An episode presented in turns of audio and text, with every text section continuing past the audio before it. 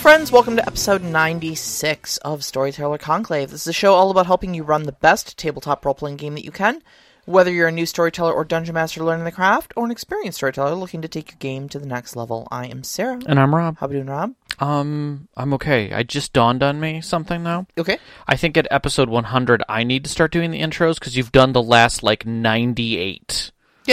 Yeah. Yeah. Well, no, there was that one time I went on vacation. I went up north. oh, that's true. I had to do that. See, I said like 98 out of the 100. So when we hit 100, this is gonna get weird. Like, yeah, it's going to be real weird. yeah, Uh, yeah. do you not want me to do the intro? no, I like do you we doing need- the do we to intros, but do we need to have a band meeting? no, I think was. Oh God, is the podcast ending? Oh God, he hates I think it's me. I think it's more the fact that like you're always asking me how I'm doing, and I'm never truly prepared for that answer. So I need to start turning the tables. Uh, yeah, no, uh, that's because I turn the tables to avoid answering that que- that question Oh, myself. I see. I see. Well, that's fair. Yeah, it's a power move.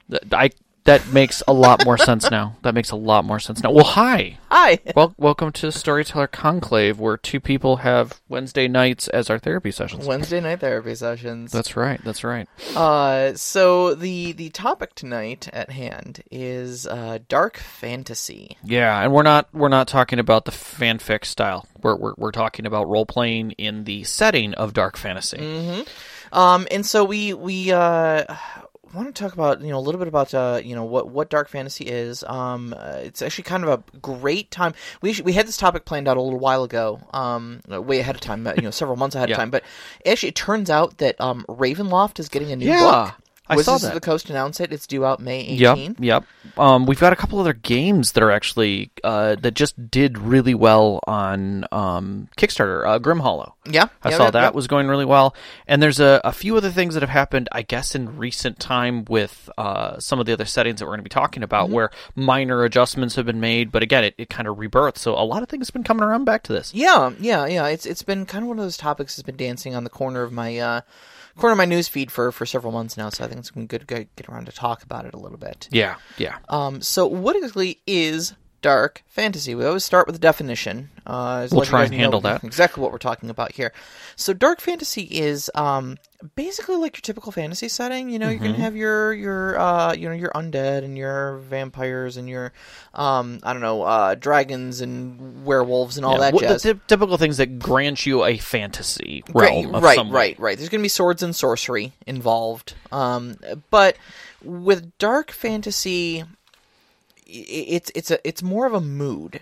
Yes. Um, and it's more of a mood, a setting. There's an oppressive pall of gloom over everything. Yeah, the, Um, the assumption is made that it's already gone to shit in the sense that not necessarily the world as a whole, uh, like a post apocalyptic, but more along the lines this is like we're still moving through this. The the forces that came to kick our butts are still here. They may even be controlling the situation Mm-hmm. and, and running the game now. Um, the general conceit in most fantasy is that you know people are generally good, or at least neutral in the sense that they're just trying to get along and you know uh, uh, such, such like that. Um, can it be p- appealed to reason? There are good people out and around. Um, some rulers and such like that. You know, noble people are um, generous and kind. None of that really happens in dark fantasy. The general conceit is that people are evil by default, Yeah, or, Um, or, or at least the or at least unscrupulous. I think that's the better way of putting it because I'm not necessarily saying that everyone is evil because a lot of times they're not. Um, you'll get within these settings that a certain group, the oppressed group, is doing the best they can to survive. Mm-hmm. That doesn't necessarily make them evil, but it does make them opportunistic. It does make them opportunistic, and they and they, they may have crossed several lines in just out of the, the, the necessity to survive. Correct. You know, they've had to make some hard choices. Yeah, and those that have survived probably did not do it out of the kindness of their heart to help others. exactly. they're exactly. they're doing what they need to do or might do and then that's considered okay Uh, so so I would say gray is as good as it gets. Yeah. essentially. Yeah. in in, in, a, in a dark fantasy. setting. but the stunning lights that do exist there are very bright Oh yeah, yeah, yeah, yeah, and then we will we will talk about contrast later because it's a major theme in dark fantasy. Mhm. Um, one thing you're probably asking yourself right now is uh, how does this differ from horror? Because it sounds like I'm describing horror, right? it really does um, and the the key the key shift is the power dynamic. Okay. Mm-hmm. In dark fantasy, your characters at least still have the power to affect things around them. Mm-hmm. They're still the agents of change in the in the world and in the story. Yes. In horror, the power dynamic shifts against the characters, making them the prey animals. Yeah, think of it them the hunted. more along the line. Horror is almost inevitably investigation and chase. Mm-hmm. Is pretty much all that it is. It is a suspenseful feel at all times. You are the prey. Yes. Whereas with uh, with just uh, dark fantasy, um, you're you're living in a moment where you can still be You still drive the action. Yeah. heroic Yeah. in in, you, in you still have choices to make. Correct. Right. Correct. Uh, so what are some great examples of dark fantasy out there? Um, uh, so Your favorite? Oh, yeah. So uh, a selection of like video games, books, movies, and things like that that you might know the Mm-hmm. dark fantasy feel from. Uh, one of my all-time favorites, the Dark Souls, what we call the Soulsborne set. Mm-hmm, um, Uh, dark Souls, Demon Souls, Bloodborne. Yep. Uh, that whole um, set of games right there. Um, I, I, I've got a little section later where I'm going to pontificate a bit more on Dark Souls, but I kind of want to throw it out there as a reference for Yeah, I, that I that is dark fantasy. Yeah, uh, but I think for a more general sense, Diablo has been around as a as a, a as a word and phrase, and it's an easy way to get your mind into it. In fact, um, uh, Critical Role just did a recent uh, piece for uh, Gen Con where they, did uh, a setting in Diablo, which was hilarious. Uh, Blizz, BlizzCon. BlizzCon, I'm sorry. BlizzConline. Yes. Yeah, that was interesting the way they did that, but uh, um, I thought it was neat who played who in character classes wise. Yeah, believe it or not, I actually haven't watched it. Oh, really? Yeah, Uh, yeah. go watch at least the intro because I will say one thing: Matt Mercer does an incredible job of holding the narration. Oh, yeah. and main characters' voices. Oh yeah, yeah, yeah. No, Like- he does an amazing job of that. It was very wonderful to listen to, Mm-hmm. and then go back and rewatch the original. Diablo, like the original game op- opening and your character's first uh, initiation in, and then listen to his voice and listen to how hard he worked to make sure Oh, it sounded wow. that good. It was very well done. Okay. Um, so I, I, I have to give him mad props. He is he is eloquent at his skills. Okay, okay, okay. I will, Uh, I will definitely turn around and give it a look. Yeah, it, it, it made me want to sit there and kind of listen more just for that. Uh, and then they went ahead and actually did some beautiful artwork for them. Really captured the feel of of what was going on and who these people were, and you could feel it in the way they developed those characters. So if you really need to get a a good current view of what role playing in a dark fantasy is, um, I would definitely go to that as a as an opening to listen to the characters, the way things are described, um, just to get a feel for it. Yeah, I definitely think it's it's up on. I, I'm pretty sure it's up on YouTube It right is. now. It is. um, Okay, yeah. Yeah, So uh, BlizzCon, whatever, was very nice about putting it up there. good, good, good, good, good, good. Yeah, so that'll be Yeah. on Critical Role's and uh, I think channel. I think they actually just released the Critical Role channel version of it, which is much more concise Yes. than the other. But That's you can that's still what I saw it. because Yeah. I subbed to them. Yep. Subbed to Critical Role. So Um, but another one that uh, um, that I know uh, from the from history is the Dark Tower, which then became a movie. Mm-hmm. Um, not to say that they really have a connection, but Well, first off, if- from video games, I, we, we really can't squirt past going uh, dark, mentioning Darkest Dungeon. oh, that's true. That's true. Darkest Dungeon is probably the darkest fantasy I've ever I've ever I so here's the thing about Darkest Dungeon is uh like I played through the whole Dark Souls series, right? And it was it was rough at times, you Yeah. know. But uh, uh and I'll, I'll talk a little bit more about that later. But Darkest Dungeon was one of those games I took one look at and I just decided I was not going to play it. Nope, too much. Um, it's it's great. Don't get me wrong; it's a phenomenal game, and I will sing its praises. But like, oh, it's stressful. it's stressful and it's very grim. It's very, Very grim, and grim. just very stressful. And I just so I just watched a let's play of it, and that was just just getting the secondhand fringe anxiety was enough for me. You know? Yeah, and keep in mind that when we're talking about dark fantasy, we're talking about the fantasy aspect of Mm-hmm. that, the the kind of medieval trope of it. A lot of people will also look to say, well, isn't um uh wouldn't you consider Half Life? Kind of dark fantasy, in the sense that you have this oppressive world. It's gone to shit. There's a you, you, the, you still have a heroic struggle going on, I almost put it most more post-apocalyptic. and that's where I'm saying is is that it's not post, it's current because Current they're still yeah. they're still there. There's still a force to be dealt with, and still heroic things that can happen. But, but uh, yeah, and, and that's and that's the thing is, but it's not fantasy. It's we're well, we're stepped away from that. Regardless of fantasy, though, I don't know that it's even necessarily dark. I mean, there's okay. No, get me wrong. It's it's darker than your typical sci-fi. Um, it's it there there are a lot of grim aspects and stuff like that. We've essentially lost the war, Mm-hmm. but um, I think especially because of who the main character is and how the main character is regarded throughout the throughout the game, people are happy to see him and he's a he's a hero amongst them and such like that. That, yeah. that there's there's a general sense of hope that what you're doing will affect the outcome. I don't think that a dark fantasy setting necessarily comes with that like That level of hope. that level of hope. Like like I think I think there's a general a general idea in Half Life that you can win mm-hmm. and that things will be okay on the other side. Yes. Maybe not the same, but okay. Yeah, and I, I, I think the setting gives him g- gives you the chance of when you come into it. Oh, it's it's Freeman. Yeah. Oh, it's the Freeman. Like no one's gonna do that in a dark fantasy setting. They're gonna look at it and go, "Oh crap, it's Freeman. You're just bringing more hell on us, aren't you?" An- another adventurer who thinks that he's got what it takes to turn this all around. Well, well, here's some stuff. Good luck your, you. here's your last drink. I'll see you at your funeral. Right, You right. know.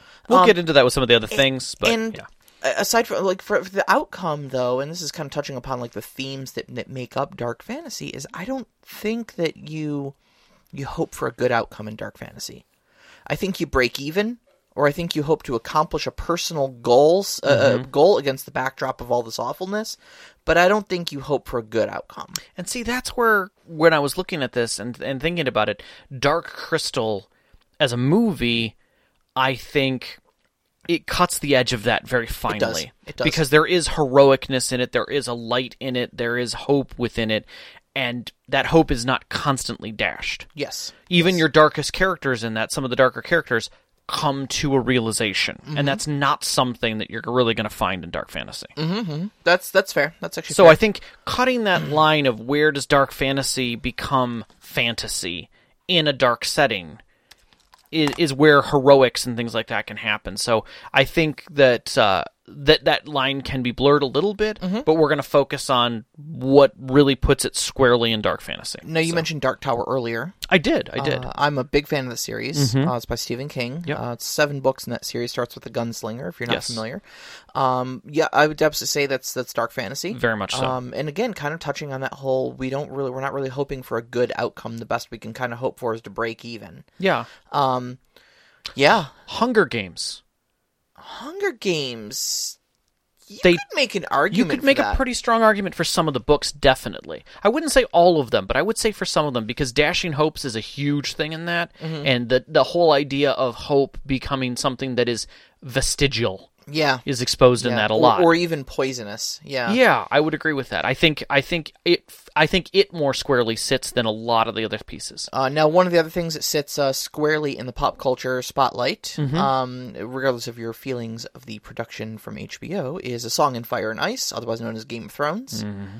Um, well, yeah, but I mean, just. It is very much in that. It is mean- very dark fantasy. it's it's the basically the reason I stopped watching it. Yeah. was because it was almost too dark fantasy, and Yeah. that you couldn't get attached to anybody. nope. Like, oh, hey, I like this guy. Oh, No, he's no, dead. he's dead. He's dead. Okay, well, no, but this new character that they introduced, he's I, I. I- oh, He's dead. Oh. But what about the this other character? Mm, char- Ar is Ar Arya Stark? Yay! Okay, okay, I can actually like one. her.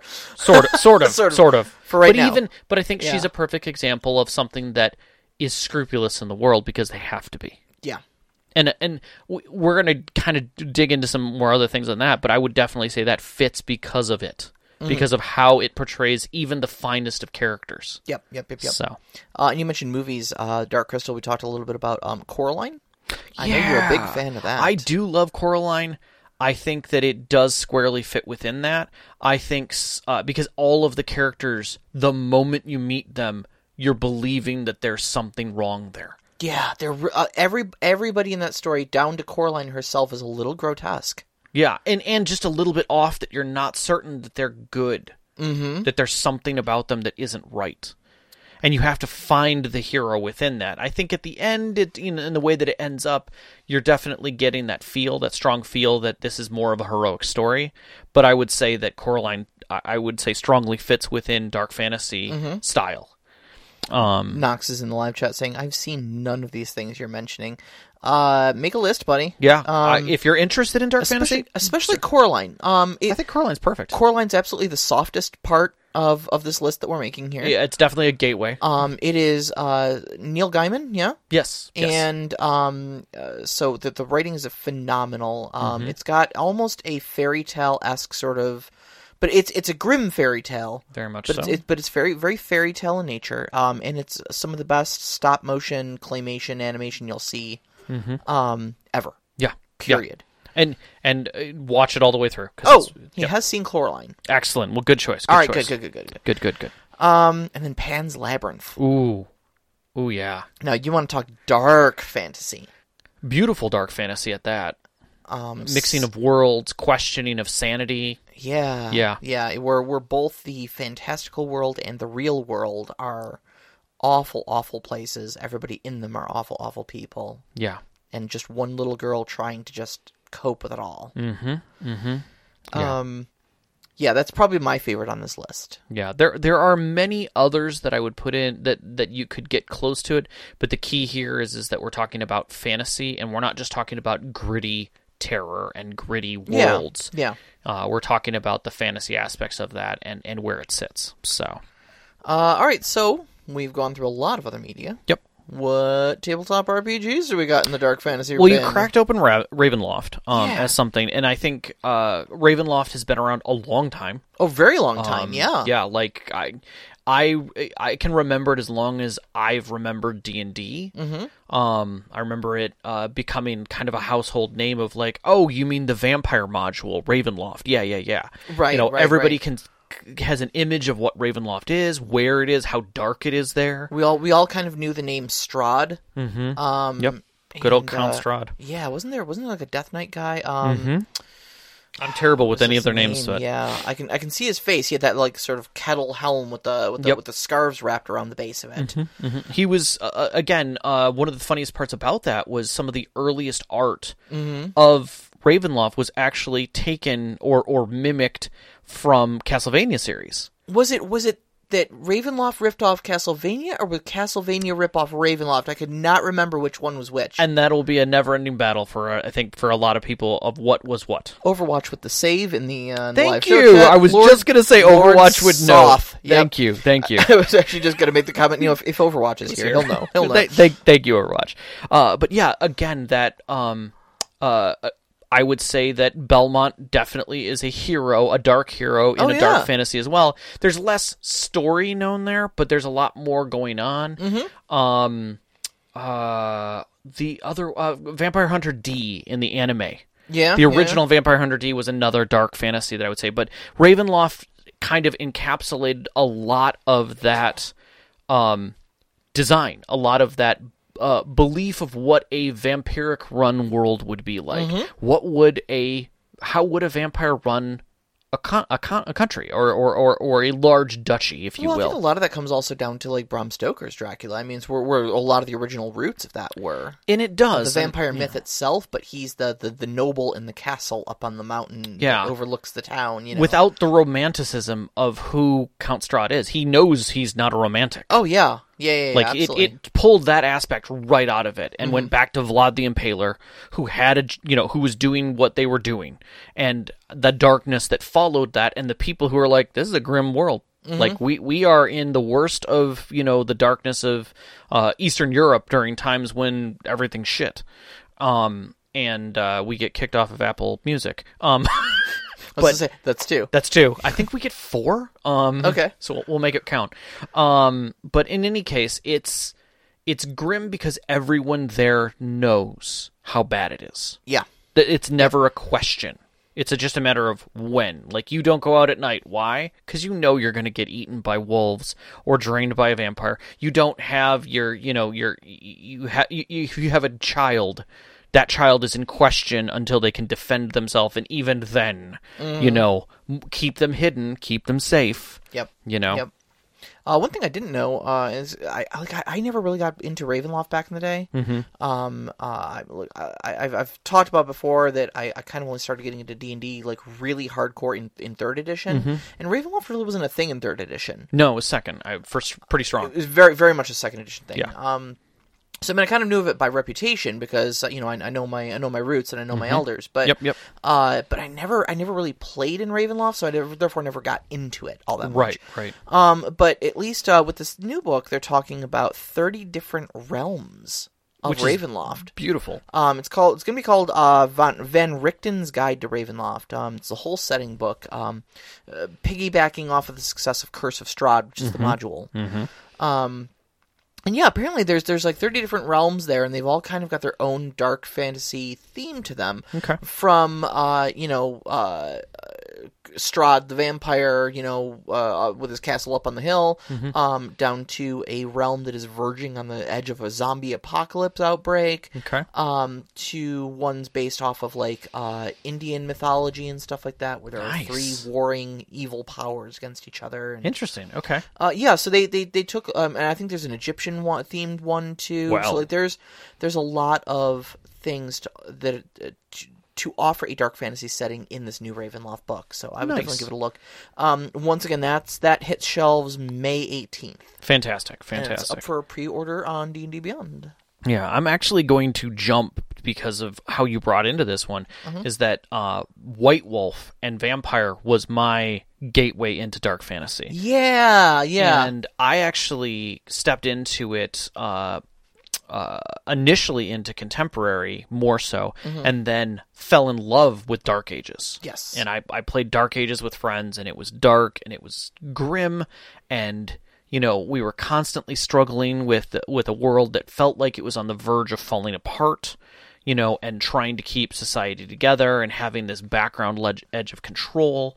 Um, but one of the things that is that White Wolf did beautifully was paint the setting and paint these characters as whole people. yeah, yep, You know, that it wasn't just your powers, it wasn't just your set, it was that you were embedded in the society, and that some people who had these tendencies, maybe they were because you were graced by some light or uh, inspired in some way and, and crazed in that direction.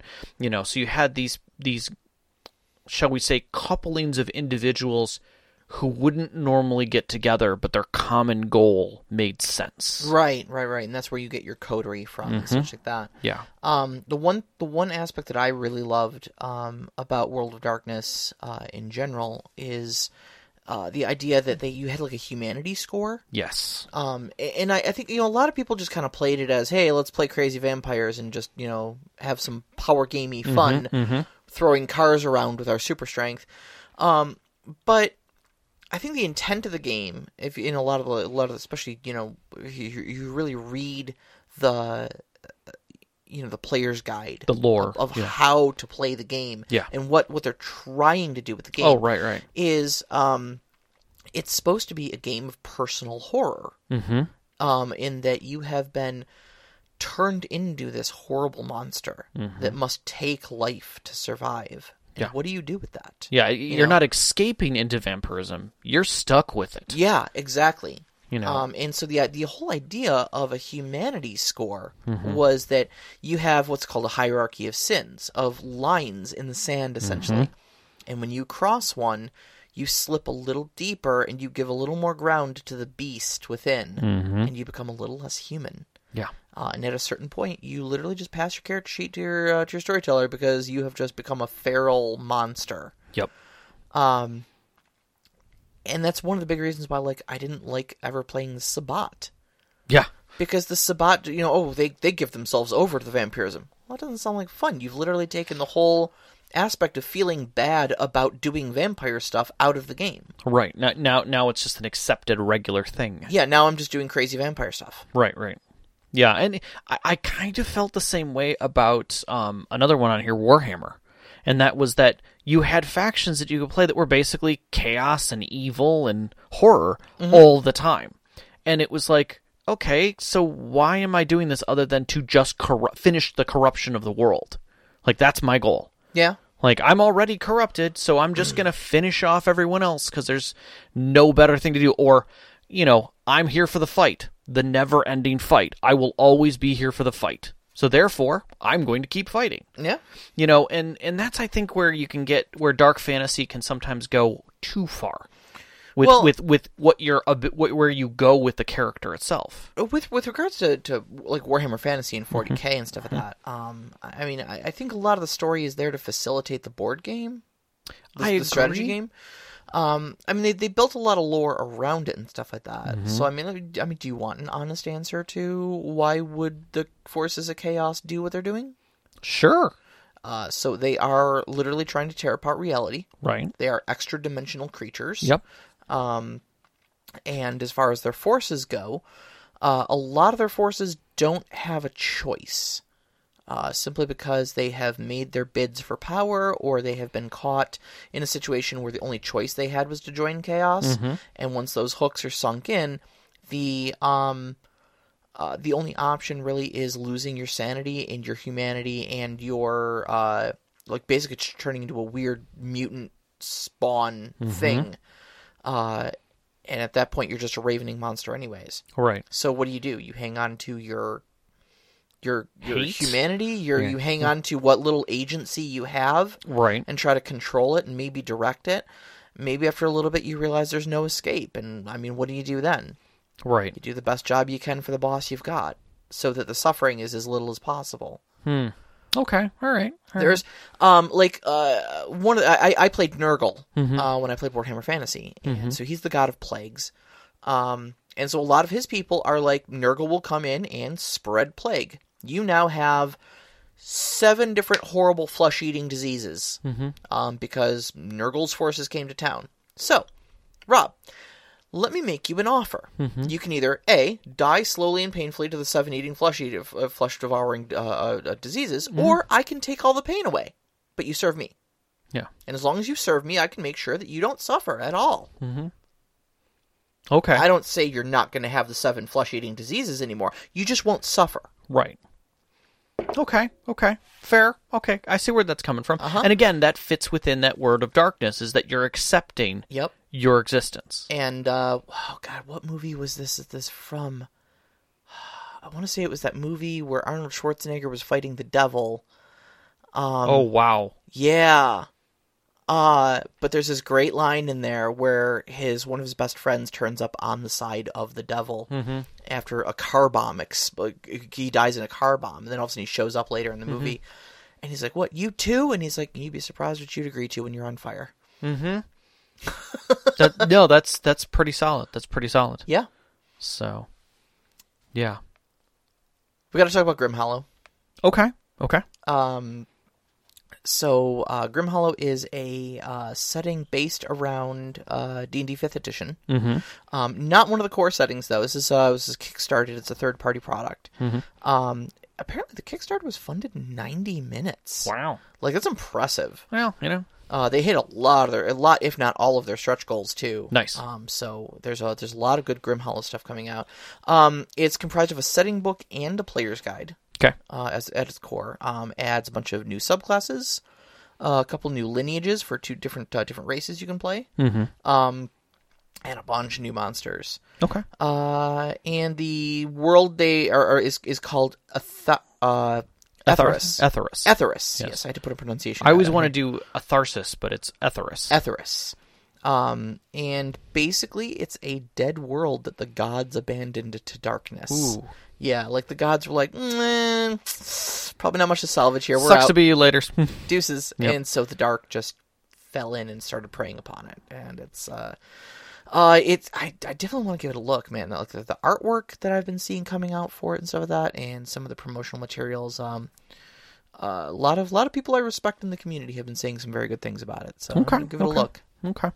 Yeah, and and I think that's one of the things that uh, kind of sits with all this is that bringing something like this to the table, um, regardless of which one of these we were discussing, um, is a challenge with your players. Is finding out who really is up for this. It may sound like a good idea until you sit down and really start into how dark Yeah. it is, and then it can get kind of challenging. And I think that becomes. I mean, that, there's definitely interest. Like I, I like the idea of dark fantasy. I definitely enjoy playing it at times, but I can say f- pretty much right now, after all the stress that I've dealt with in 2020 and and some of the stuff, I don't know if I'd want to play it soon.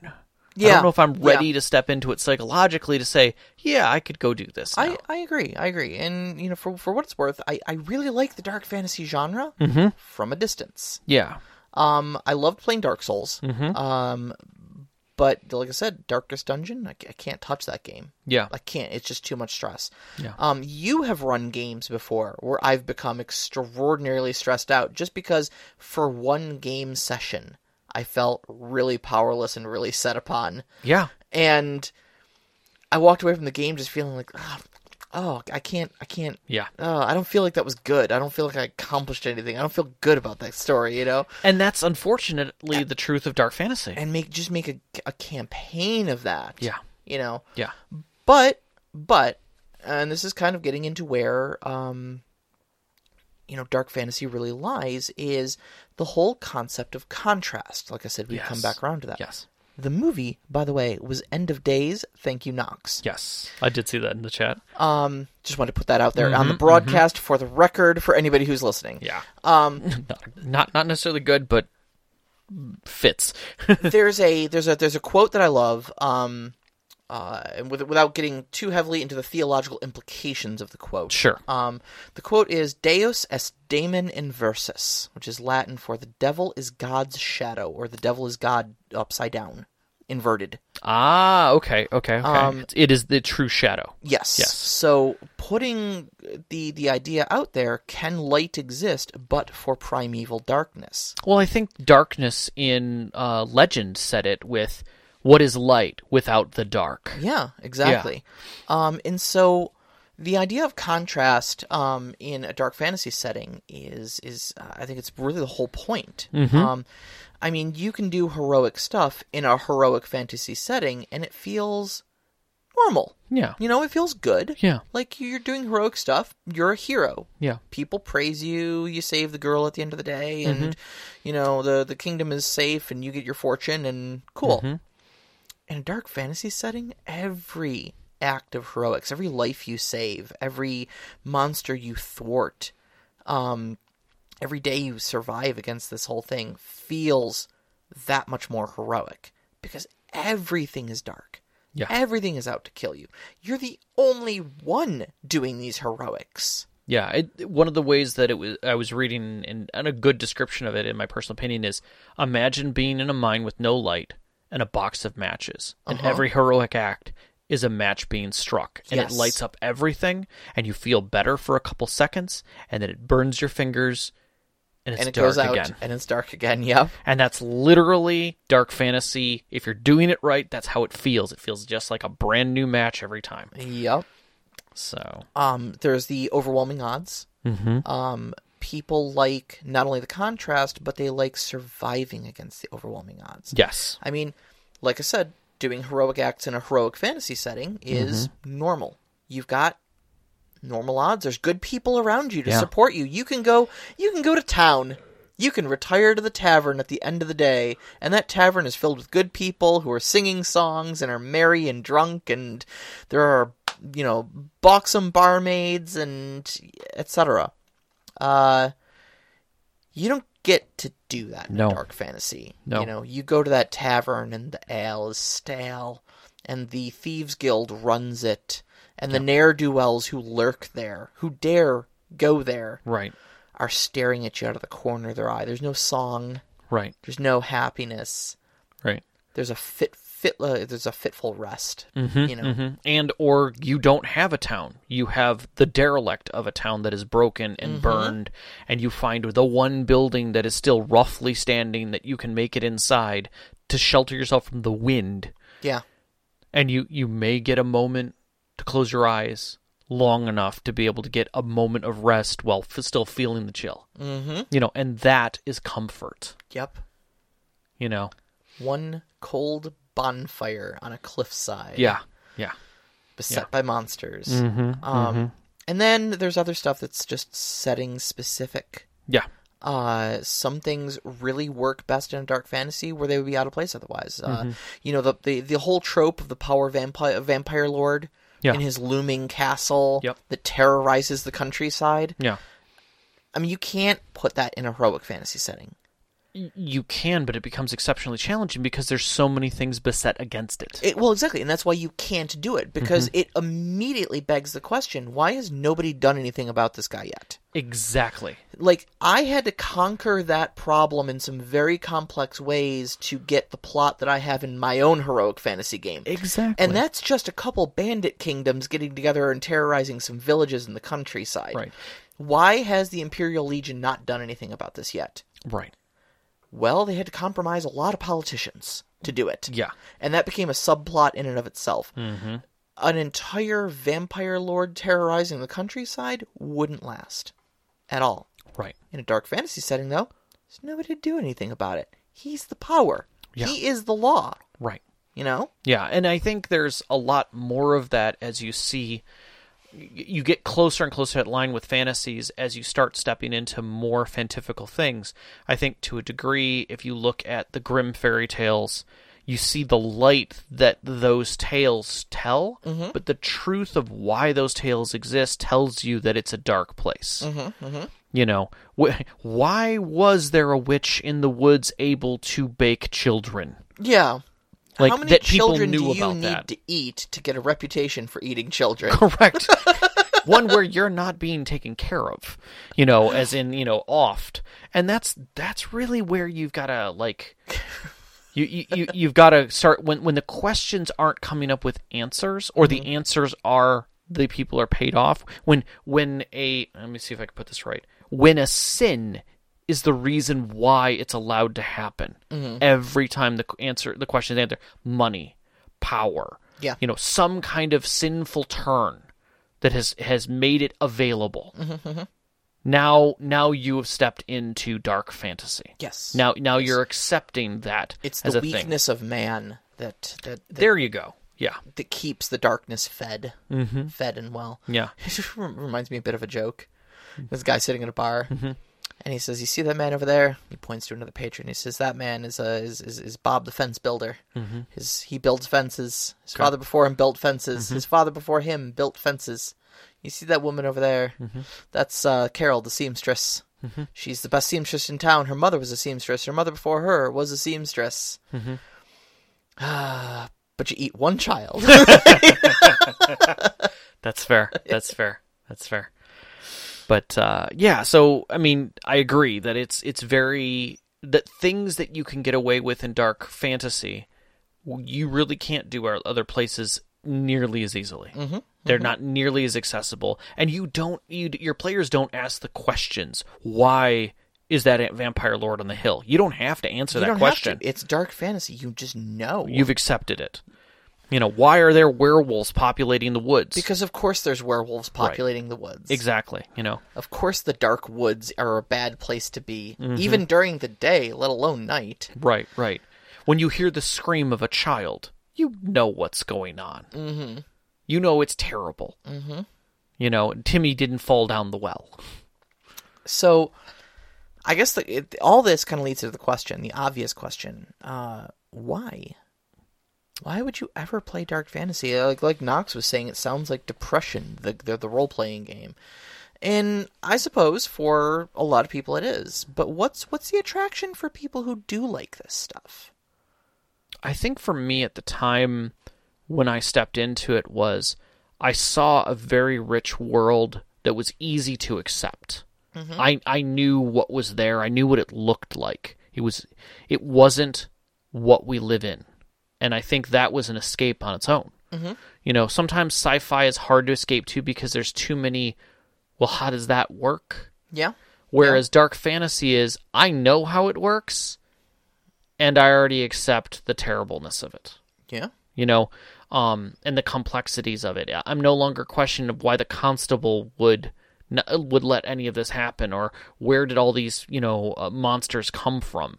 They're there because it's dark. Yeah. It's because everyone just accepted it, and we've slid themselves into this place. The question is, is where do I fit into this? Yeah. Where do I sit on the scale of darkness? And why am I trying to do something else? Mm-hmm. And now that answer gets a lot easier. You know, why did I leave my home as a farmer and become a warrior and, and go out and try and do heroic things in a world where I could have done a fine job being just a farmer and living Yeah. quietly in a normal fantasy world. Are you a farmer or are you an hors d'oeuvre waiting? Well, that's the thing about dark fantasy Yep. is, is that now you have a reason. Mm-hmm. Now you have a drive. Now you're different and your drive and passion pushes you into the world. Maybe you were touched by something.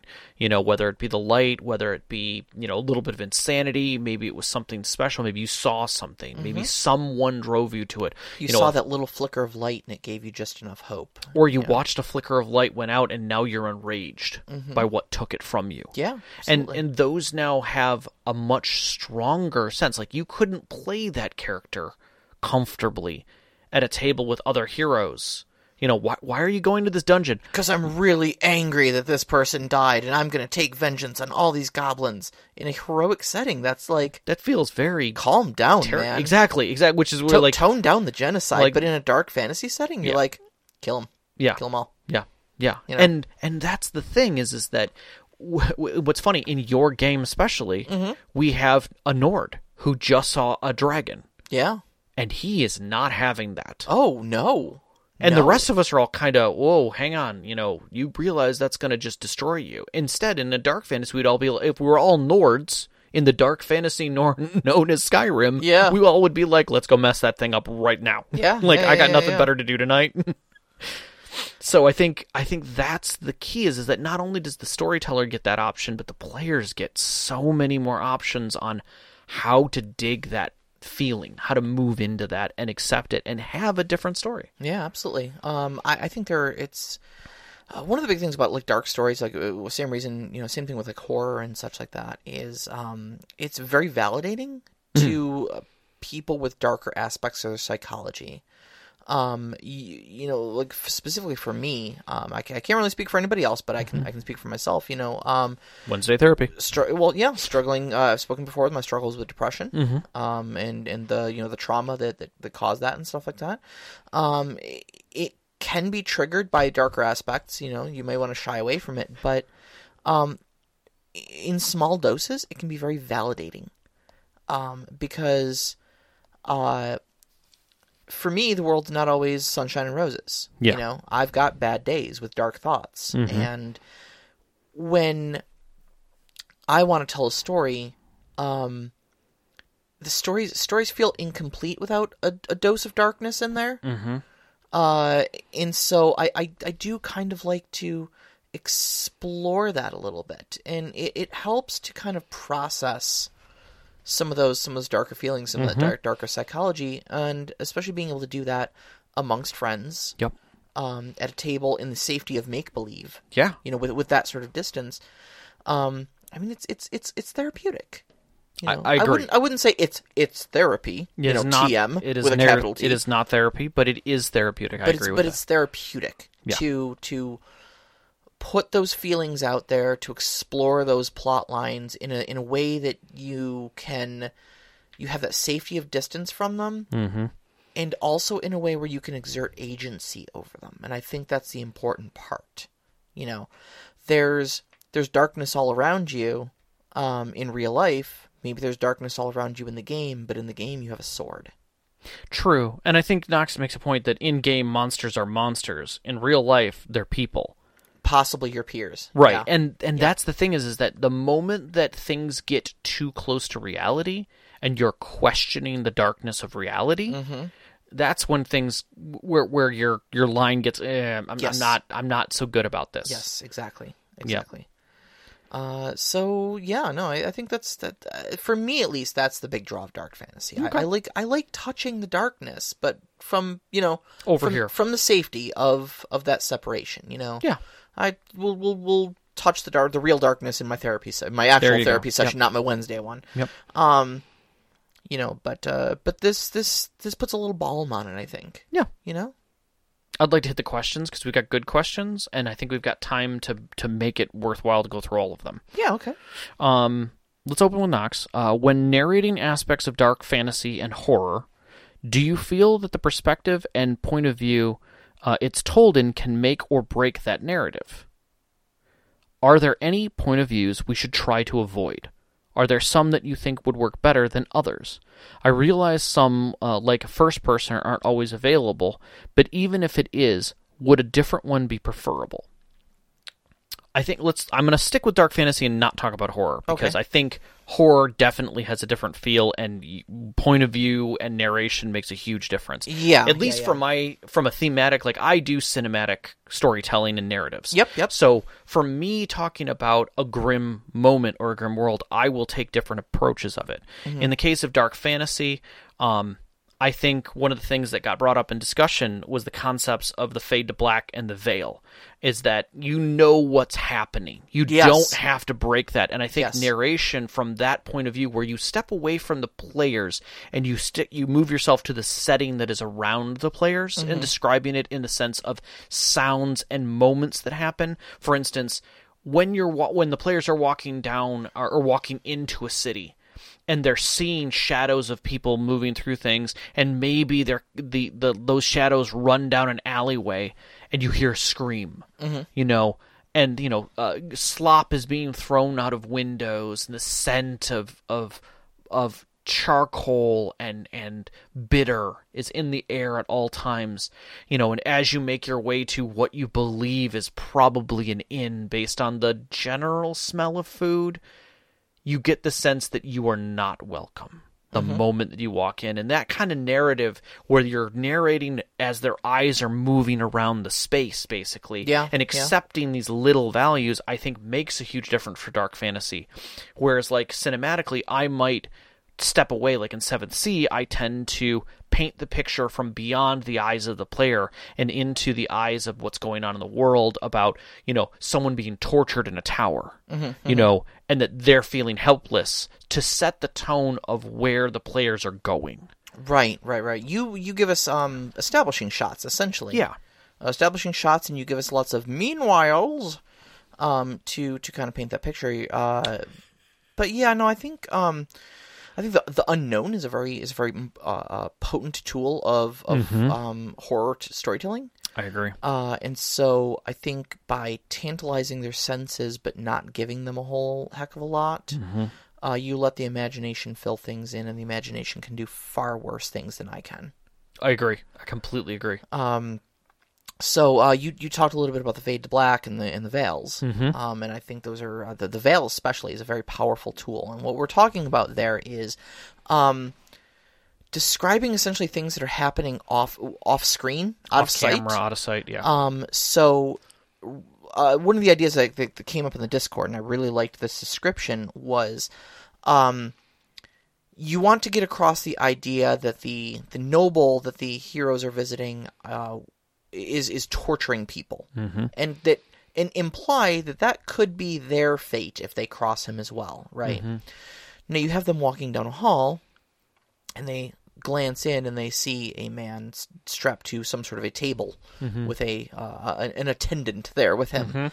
Um, now conventional wisdom says you see this man being tortured, but like, do you really want to sit there and describe a torture scene? no That's horrific. Yeah. Like you don't you don't even want to put yourself in that that that mental place to be able to describe that. correct So what you do is you veil it. Mm-hmm. You say you walk past, you catch a quick glimpse of a man shirtless, um, with his arms and legs tied on the table. There is a man standing above him, smiling with a. You think it's a knife, but you're not sure. But that's all you see. Someone closes the door behind you.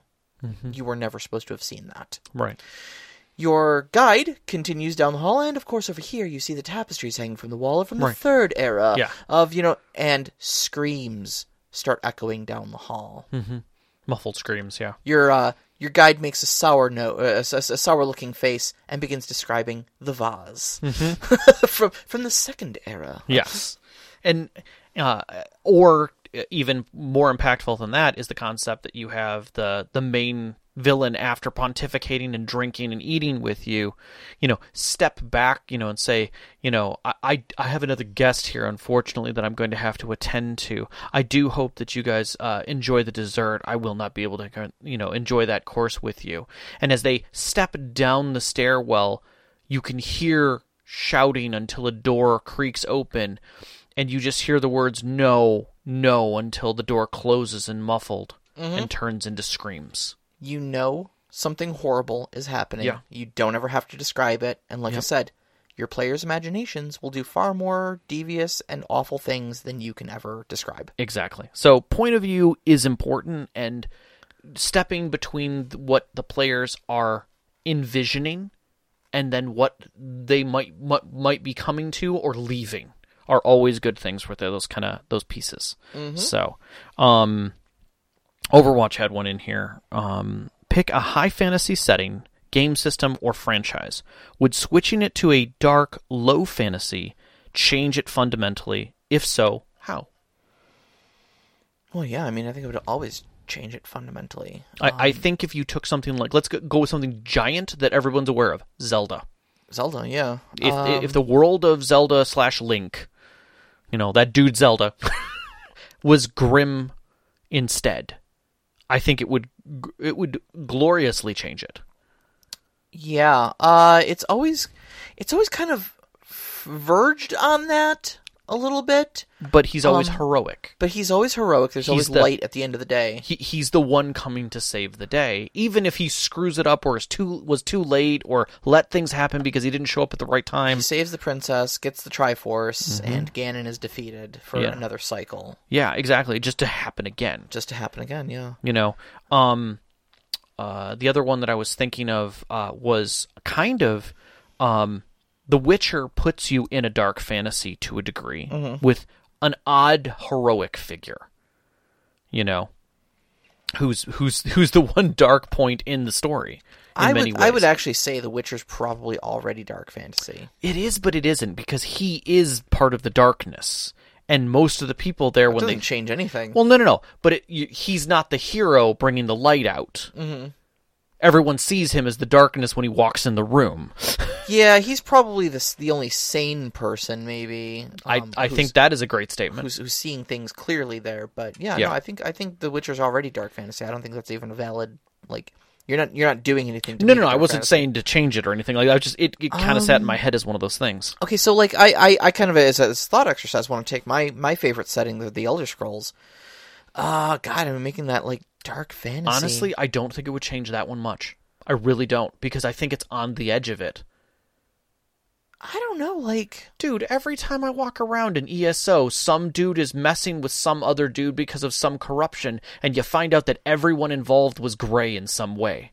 That they were dealing with their own BS. There's a lot of political and manipulation that happens. You're finding somebody on the road who's asking for help. Then you find out that that person really wasn't asking for help. They were on their way to do something terrible, you know, something generally almost terrible. okay, I mean, look, that's that's okay. Common. That, that's well, no. What I'm saying is that's there for for an MMO. I okay? understand that. You've got you've got a very small, relatively small game world. I mean, you could fit all of Tamriel in Michigan. I you know, understand even as vast as it is. Right, right, right. it- probably in Greater Detroit, you could probably do it. You know, um, and you've got a, a, a population density. Sure. You know, so of course it's around every corner. You can't tr- you, you, you trip over people getting to quests. Um, I'm just talking about like the the, the bigger story points. You know, like uh, Elder Scrolls Three: Morrowind. Sure. Um, the the the sixth house Dag uh, House Dagoth, um, Mm-hmm. and the Dreamers Awakening and such like that. And there's like there's some real Lovecraftian stuff that goes on there no, I agree. I but- agree. like uh y- there there's a bunch of NPCs that are all having like weird dreams and stuff like that. They're like getting weird mutations, tentacles growing out of their faces and stuff. Sure. Like it's already kind of close, but like but- but at the end of the day, it's it's revealed that you are the Nerevarine. You are the the the, uh, the reincarnation of Indoril Nerevar. Spoiler alert, by the way, for a fifteen year old game. Yeah. Um, and uh, you are able to overthrow Dagoth Ur, and you are able to you know reclaim the the heart of Lorkhan and stuff like Yeah, that. I- and, and- and and you I- kind of win the day at the end of the day. Sure, you save, sure. You save Morrowind. But at the same time, you look at something like, and I agree, I agree. But it, it- I think the gray is there. Your your character in Skyrim starts out in a cart, being carted to their death because you don't know why. because the Imperials are incompetent. Okay, but at the same time, everyone is kind of downtrodden. Everyone is worried about what's going on there. Yeah. That, that bad things have just recently happened. So I'm saying it's on the edge. I don't- Shifting it over wouldn't be much. I don't know if if if Skyrim is a great example though. Like I- It's Elder Scrolls. Well, no, no, no. But here's the thing, though, is that Skyrim is, if you look at the timeline, Skyrim is a post-apocalyptic game. kind of. Yeah, I, I would agree with that. Elder Scrolls Four is what you need to be talking about. Sure. But at the same time, all of this sits within that world, and I think it is close. Yeah, And I think pushing it over the line really wouldn't change you just it. got to make the shadows a little bit darker. That's it. the Yeah. Daedra a little more, a little more present, and the uh, the, Yeah. the the nobles in charge a little more unscrupulous. Yeah, I mean, really, it's it's it's a very small shift. Yeah. So Yeah. I, I would say the, uh, of those two, That's like fair. whereas Zelda would be a huge shift, Elder Scrolls really not that big of a I don't- shift. I don't think Zelda's as far of a shift as you think it is. I think it would fundamentally change the conversations with pretty much every major character in it. Mm-hmm. Pretty Yeah, much, because even the dark characters who are a little crazy are still there to see something change. Yeah, in a I guess I guess maybe I'm just thinking of like um Wind Waker and stuff Oh, like that. all right, where- all I mean, right. Wind Waker was a very colorful game, but like it was also very oppressive in that like I think the color shifted away from the oppression. yeah. I think that's what gave it a little bit of a, a better thing to And get into. Twilight Princess was a thing too. Oh so yeah, that's, yeah, that's true. So, um, Dark Chicken Storm. now I want to play Mad Max Mod of Scrim- Skyrim. That's fair. Oh, yeah, That's fair. Yeah. Well, I mean, the if you if you if you can if you conceive of the Oblivion Crisis as Yeah. a uh, as as the apocalypse, which It it, was very much Yeah. For a lot of people. All right, one more in here before we run out of time. Uh, the the Mad Elf, dark, grim, dark, horror, gritty. What are the difference for each of these? Okay, so dark is um the bad guys are the default, Mm-hmm. and gray is as good as it gets. And any light is is very much striking. Grim, dark. you're probably the bad guys too. Yep. Yeah, you've joined the bad guys, but you're doing it for different reasons. Yeah, and it may even just be just as horrible, but you yeah. know, You're either being forced to do it or you're stuck doing it. or yep, yep. Uh, horror, You're on the run. uh, you're you you're you're you're the, Prey. hunted, You're not prey. the hunter. Yeah, you're, you're no longer the hero. You're the prey. And gritty, uh, I think we talked about this uh, the last time or a time before, and that's uh, gritty is basically just reality's harsh. Yeah, yeah. Um, it harshes everything. It's, it's not. It's not that, that that there's anything any evil present. It's just that reality is harsh. Yeah, and and, I- being an adventurer is hard. Yeah, and I think you can gritty up even you know bright fantasy and make it make it something that people just don't want to play because they're no longer escaping. Yeah, It's just gritty and challenging. exactly. Um so yeah, I I think that's where we push ourselves to dark is when we're talking dark fantasy, we're talking about a distinct difference between light and dark. Mm-hmm. And that the darkness has the control. Yes, yes. You know, and hope is something that is not even a commodity. Mm-hmm. You know, it's not a word that is spoken; it's not a feeling. Whereas if you step into something a bit more like um, grimdark, you've accepted where things are at. yes, Um, so, and you're probably playing along with it. So next week we have a system spotlight. Yeah, second uh, second Wednesday of the month. Yes, and you're going to do uh, Legend of the Five Rings. We are going to do Legend Oh, of the gee. Five Rings. All right, Legend I of the Five Rings. I will go do some digging because it's been a while, like a It's- it's- really long while it's since I've looked been at that. a while for me too, so it's going to be a learning experience for all of us. But in a strange way, it is connected to 7th Sea. yeah, So uh, there, there's a little bit there to be but to be talked hey, to. that's the gift we give our listeners, though. we do all that digging so that they don't have to. That's right. So uh, hopefully we'll be able to uh, take you guys on this adventure and, uh, and and teach you a bit more, like we try and do every week. so All right, you can find us on Twitter at st underscore conclave, on Instagram at st underscore conclave. Listen to us live every Wednesday night at 7 p.m. Eastern Time on mixlr.com slash storyteller dash conclave, and join us up on our Discord. We uh, have that uh, up on our Twitter feed uh, pretty often, and you can also find the link to a Discord at storytellerconclave.com. we'd like to thank our Patreon members, uh, especially our named members: Knox in the Box, Sam, the Arcane Asylum, Sparkle Motion Veteran, and Hulavu for joining us. Thank you, Hulavu. You guys make it so much easier for us to do this every single week and keep this thing going. So please, please join our Patreon. Our pre-show music is by Arcane Anthems. If you were listening a little bit early, you heard them. That's patreon.com slash arcane anthems. Our intro music, Beyond the Warriors, is by Guy Frog. You can can find that at geefrogmusic.weebly.com. And our outro music, which you're hearing now, is Only Our Footprints in the Sand by Midair Machine. You can find that at soundcloud.com slash Midair Machine slash treks. As always, a big shout out to our families, Vicky and Sean. Thank you so much for loving us and Thank you. supporting us. All of our friends who've sat with us at our table over the years to share all these great experiences with you, and Yes. you, every single one of our listeners. Yes. We love you so much. Love you guys. Stay safe. Good night. night.